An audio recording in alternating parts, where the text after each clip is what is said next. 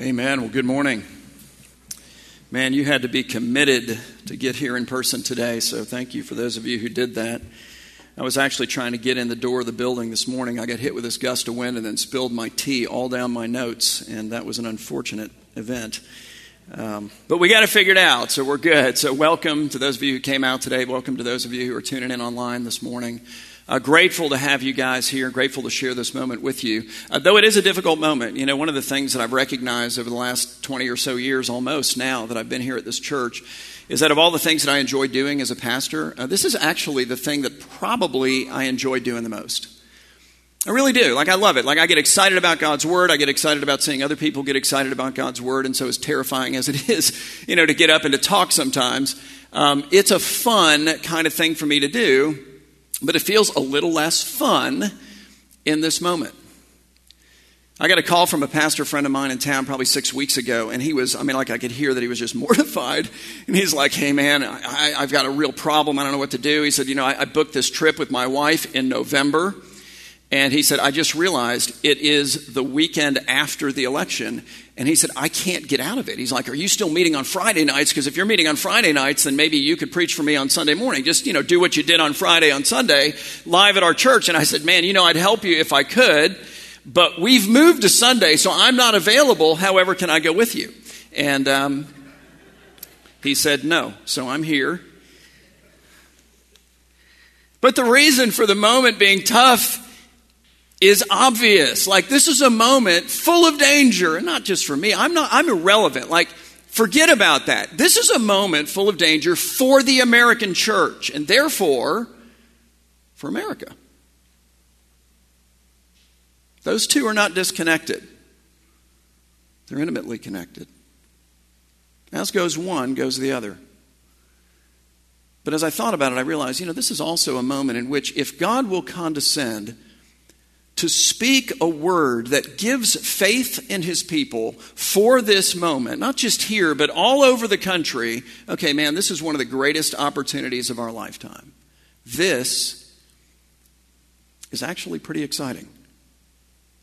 So, to that end, together with approximately 100 other churches, 12 different denominations, five different counties here in South Florida, we're starting a three week series that we're calling Undivided, but therein lies the peril, doesn't it? The peril lies in the fact that just like our country, we, the church, are not undivided. And worse than that, depending upon who you are and what you look like and how you vote and what you think and where you stand on this issue and that issue or this issue or that issue, we're not even entirely sure that we want to be undivided. Like we're going, ah, I can be undivided with that person and with those people and maybe with that guy over there, but I'm pretty sure I can't be united with that person or that person and definitely not him.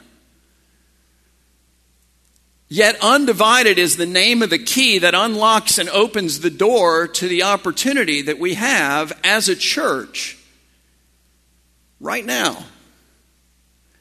And there's no way for you to read through the Bible and not realize that we're supposed to, at least, be undivided. It's kind of a big deal. You know, one of the universal pursuits of humankind, for as long as there has been a humankind, has been the search for unity and diversity. We've all recognized that we're diverse and that that causes problems. How do we unify? How do we unify? How do we unify? How do we unify? You know, for the last 2,000 years, Jesus has been jumping up and down going, Hey, world, I've got this. Like, I have this unity, diversity, that's me. Like, I do that. I major in that. That's the gift of my gospel. Just look at my people. Oh, wait, don't look at my people. But you should be able to. That's the point. What are the images for the people of God in the New Testament? What do they say about our oneness? Paul comes and says, Hey, Christians, you guys are like different parts of a body. Okay, well, listen. If a body is anything, a body is one, which is why when you smash your toe, your mouth immediately yells something you regret. Your whole body walks around like this the rest of the day. What else? We're living stones in what? In a singular temple. That is to say, we come together to form an organic whole that is the dwelling place of the Lord God. We're one. What else? We're the bride of Christ. We're not many brides. No, no, no. All of us together, collectively, one bride. What else? We're the children of God. We are members of His family. And look, here's the deal, and maybe you're experiencing this right now. I completely understand that politics and race and social and cultural issues divide families. Like maybe that's where you're at. You're like, hey, Thanksgiving is off. We cannot be together. But it hurts, doesn't it? Why does that bother you? It bothers you because somewhere deep down in your heart, you're thinking to yourself, shouldn't the fact that we're family transcend this stuff? I think the answer to that is yes. And I think that's true in my family and in your family, and I think it's true in the family of God as well. It should transcend this stuff.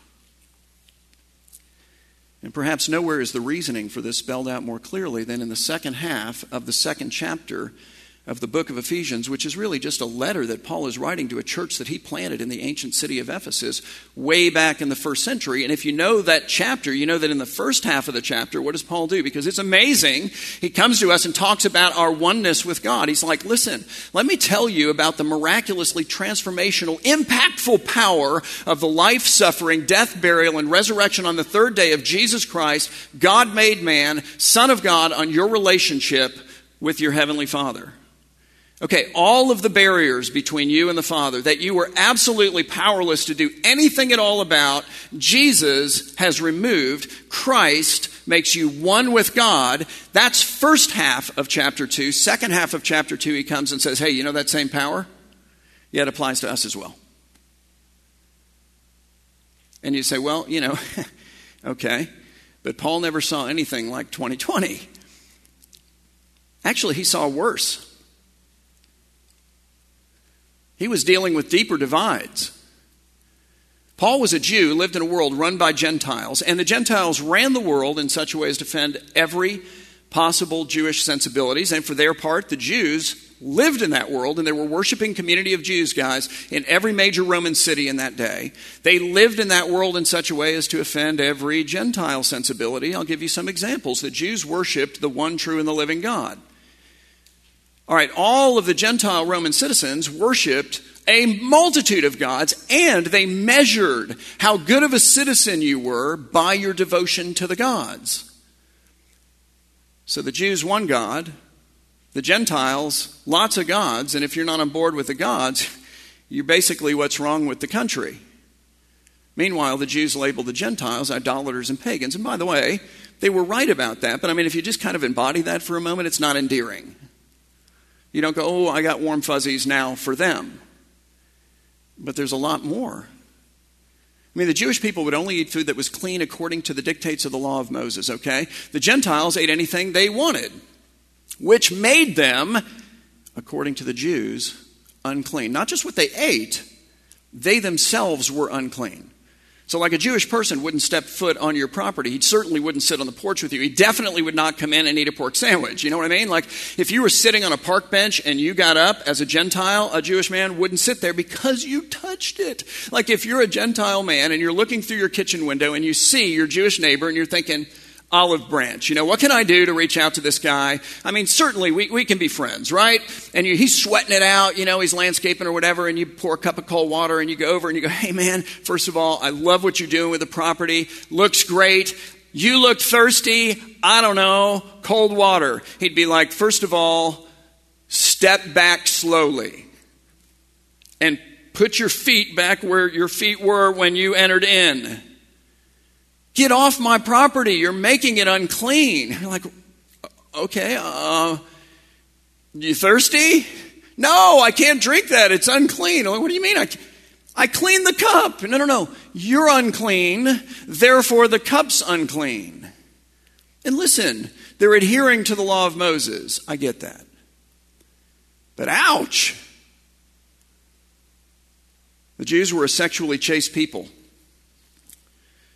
The Gentiles were anything but.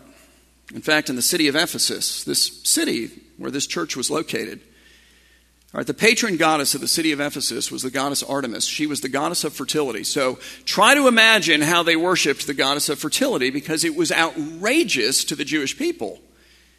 But the outrage of the Jewish people was outrageous to the Gentile people in that city. And why is that? Because the Temple of Artemis was one of the seven wonders of the ancient world. Like everyone knew that. They all came to see it from all over the world. It was the single greatest source of civic pride. What's wrong with these people over here? The Jews valued life and children, the Gentiles did not. If you couldn't take care of yourself, they let you starve to death. Seriously. You were a drain on society. You had nothing to contribute anymore. Your utility was gone. You starved to death. We're not going to come around and help you. We're not going to feed you. It's done. Any unwanted children, and this happened all of the time, particularly with girls. They would just take the child out and they'd put them in the woods or somewhere down the street or on the rocks down by the ocean. They would be subject to the animals. I mean, I don't mean to get overly graphic, but really, I mean, that's, they, the child would die of what they called exposure.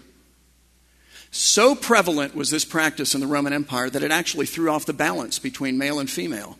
So, in the city of Rome, in this particular moment that Paul is writing, for every 131 men, there were only 100 women. Think about that.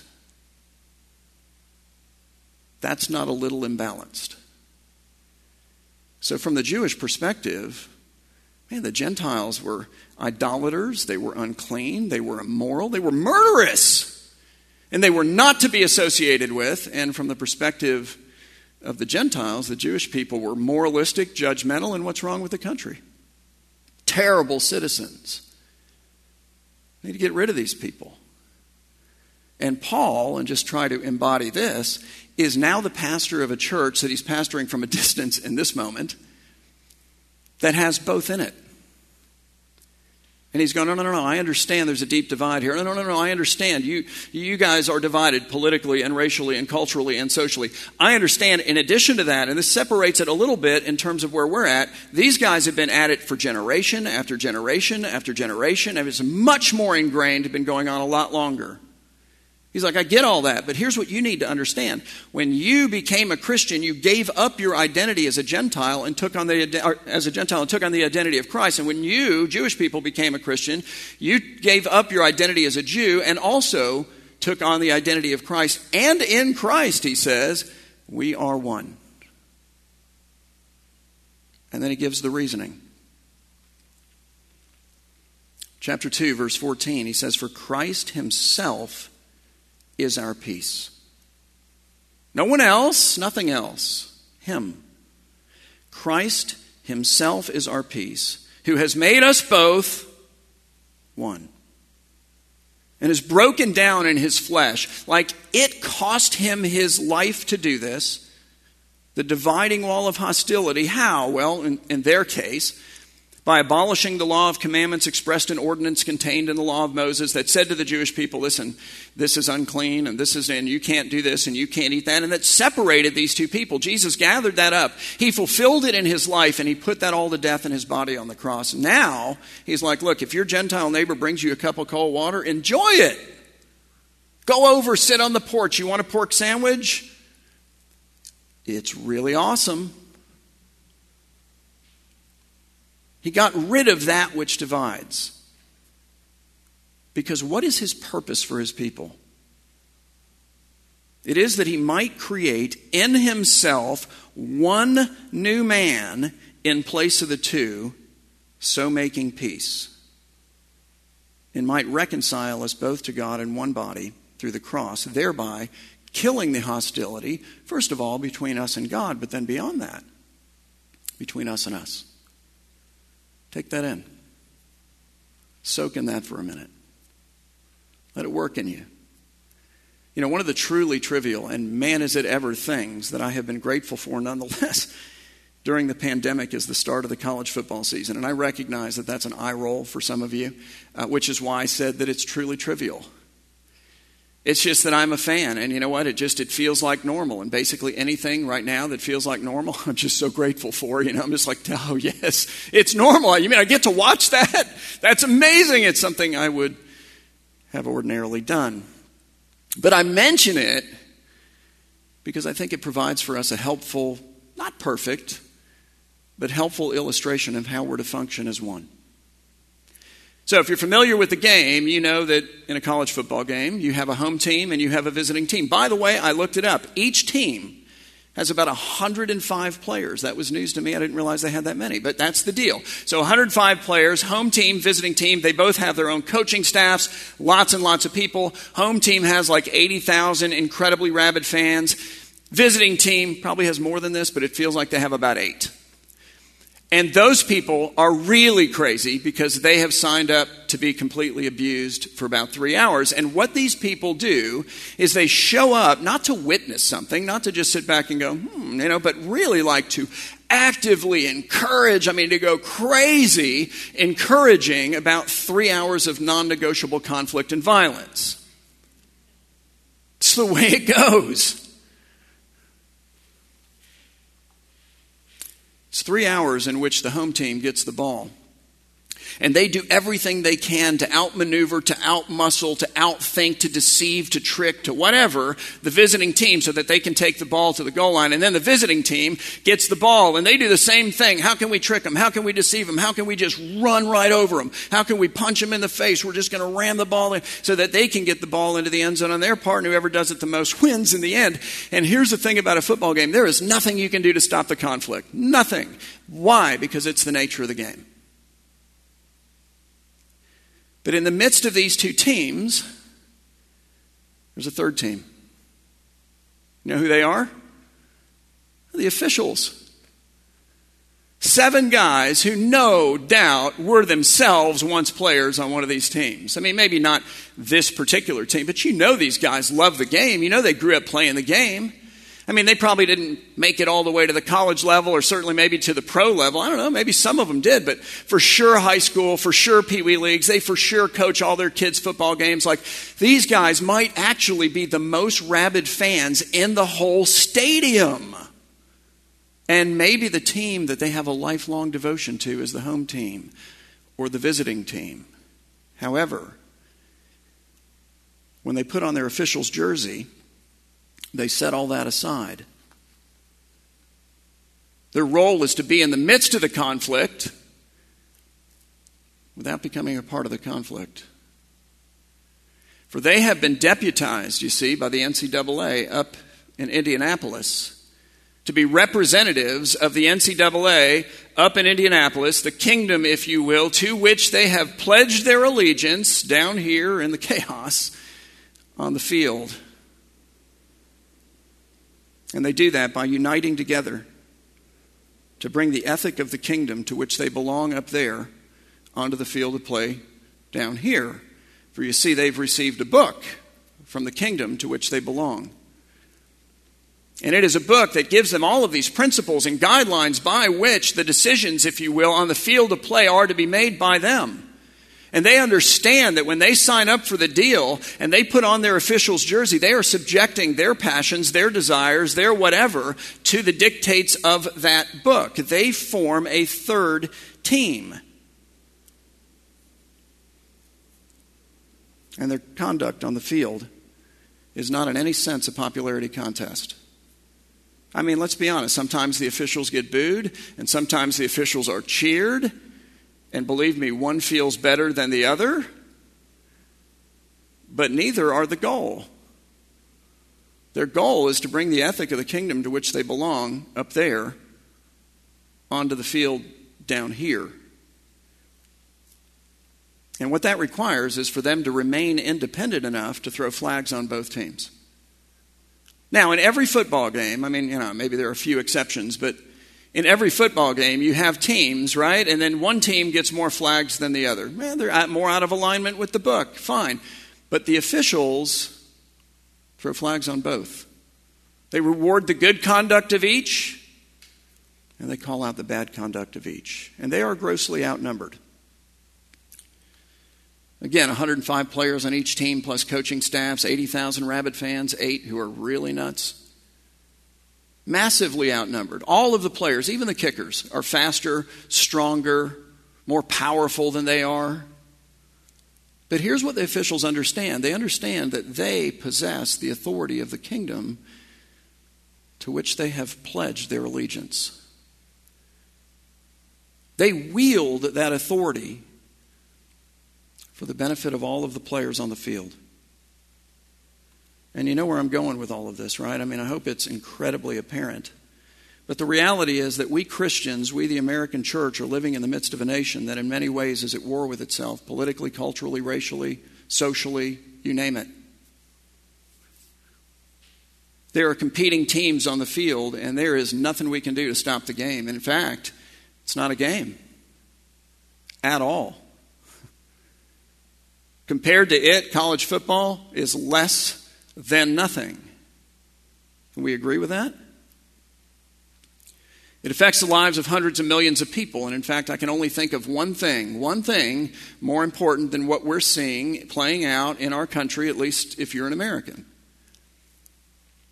But it's not just a little bit more important. By its very nature, it is infinitely more important. And that is the eternal kingdom of our eternal King, whose name is Jesus and who calls us above and before our citizenship to anything or to anyone else, above and before any other allegiances that we form or have, to pledge our allegiance to Him, to value our citizenship with Him, and to advance His kingdom as our singular cause in this world. It's a remarkable thought. You see, we have been deputized by Christ Himself, and He has given us His book. And it is a book that we are to submit all of our passions to, and all of our inclinations to, and all of our other allegiances to, for they are infinitely lesser. And to be sure, as we unite together to bring the ethic of our kingdom onto the chaos of the field of play here, which, by the way, is the goal, we are outnumbered, man. We are not powerful. We are not this. We are not that. But here's what we do have we wield the authority of the kingdom of God by the power of the Spirit of the Lord. And we need to be independent enough with our officials' jersey on to throw flags on all the teams, and there are several, to affirm the good and to denounce the bad. And there are going to be teams that are more out of alignment with the book that, you know what, they get more flags. But there's a third team in the world, in the country, and the third team is us. And if ever there was a moment in which our country needed to see a united church wearing a different jersey, it's now. Guys, a fractured, despairing, dark, and angry nation whose first impulse, no matter what team you belong to, is to attack and to take, needs to see a diverse and yet united people, hopeful, light filled, merciful, whose first impulse is to love and to give. It's different. Jesus says, You want to know how the world is going to know that you're my people?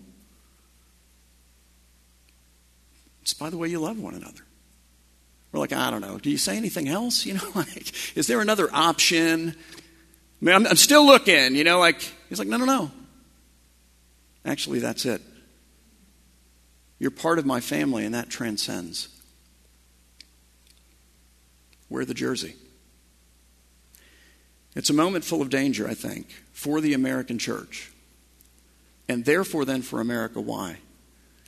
Because, as important, and believe me, it is important who governs us, as important as that is, it is not the cure for our country.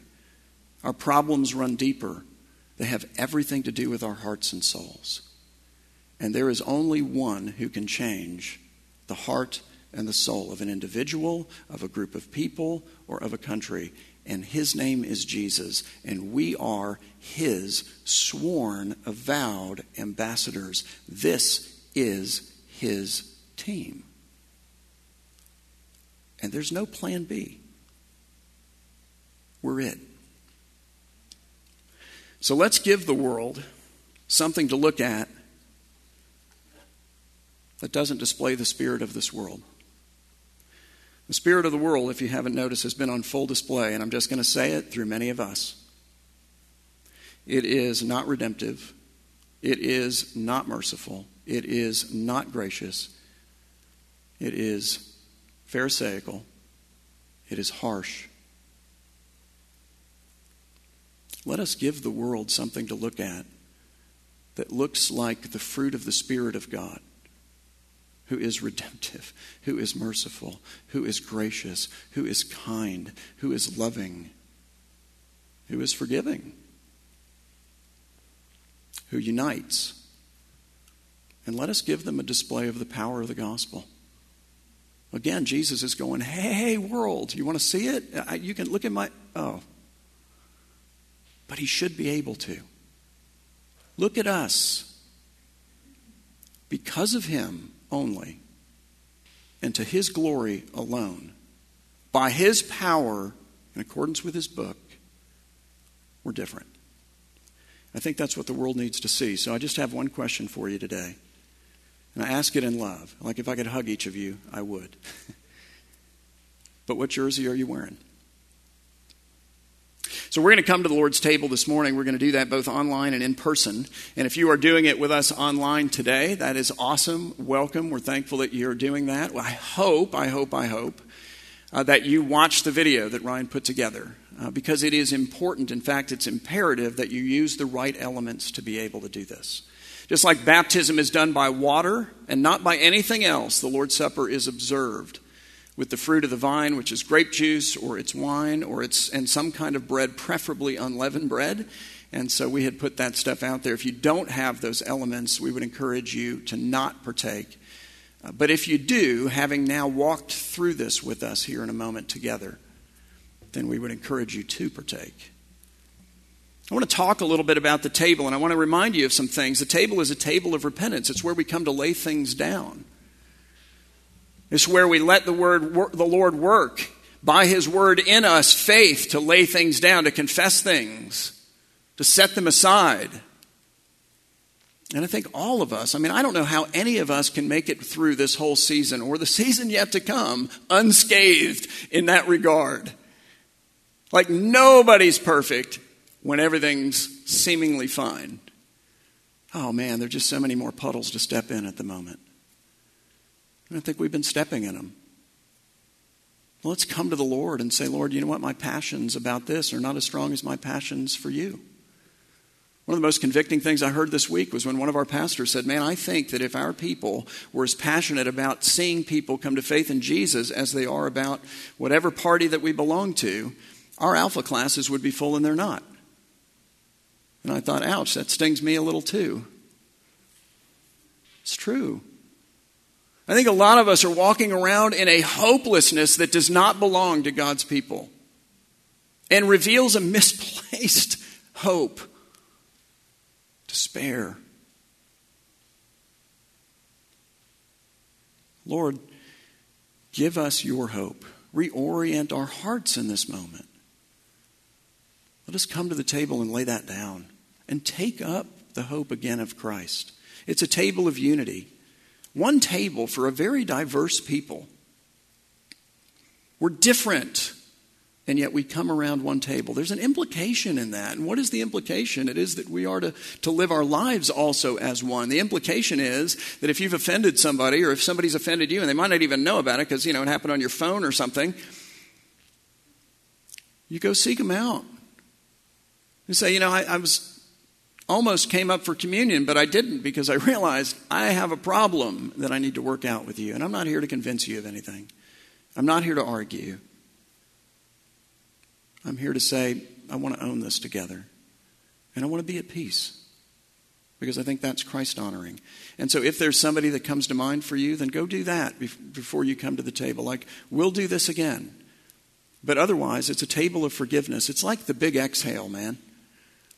It's the place where you just come and go, ah, it's like Jesus says, listen, I'm going to preach the gospel to your ears in a spoken way. But I, I, just like, just to be sure you get it, I'm going to give it to you in a way that, like, for every other aspect of your body, taste and, and you can sight and, and smell and touch. You can interact with the reality that I am so great that no matter what you've done, I've defeated it for you. And I'm so great that I can defeat all this stuff between you two. So you come and you lay your burdens down before the Lord. You take up the emblems of His work on your behalf, which is finished. and you take them in joy. So we'll do that in a moment. The Apostle Paul said in 1 Corinthians 11, For I received from the Lord what I also passed on to you.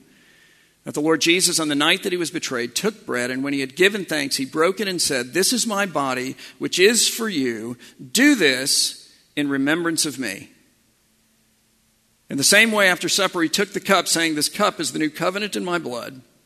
Do this whenever you drink it in remembrance of me, for whenever you eat this bread and drink this cup, you proclaim the Lord's death until he comes again. Let's pray together. Father, we thank you for this table. As hard as this moment is, we thank you for this moment, for you are the God who works. You're the one who brings good. Lord, we look for the good. Ask you to work in our hearts now. Holy Spirit, speak. Break that which needs to be broken. Instill that which is missing. Encourage that which needs to be encouraged. And make us more like Jesus, one Savior, into whose image, by the Spirit and by the Word, every Christian is being conformed. And praise you in Jesus' name. Amen.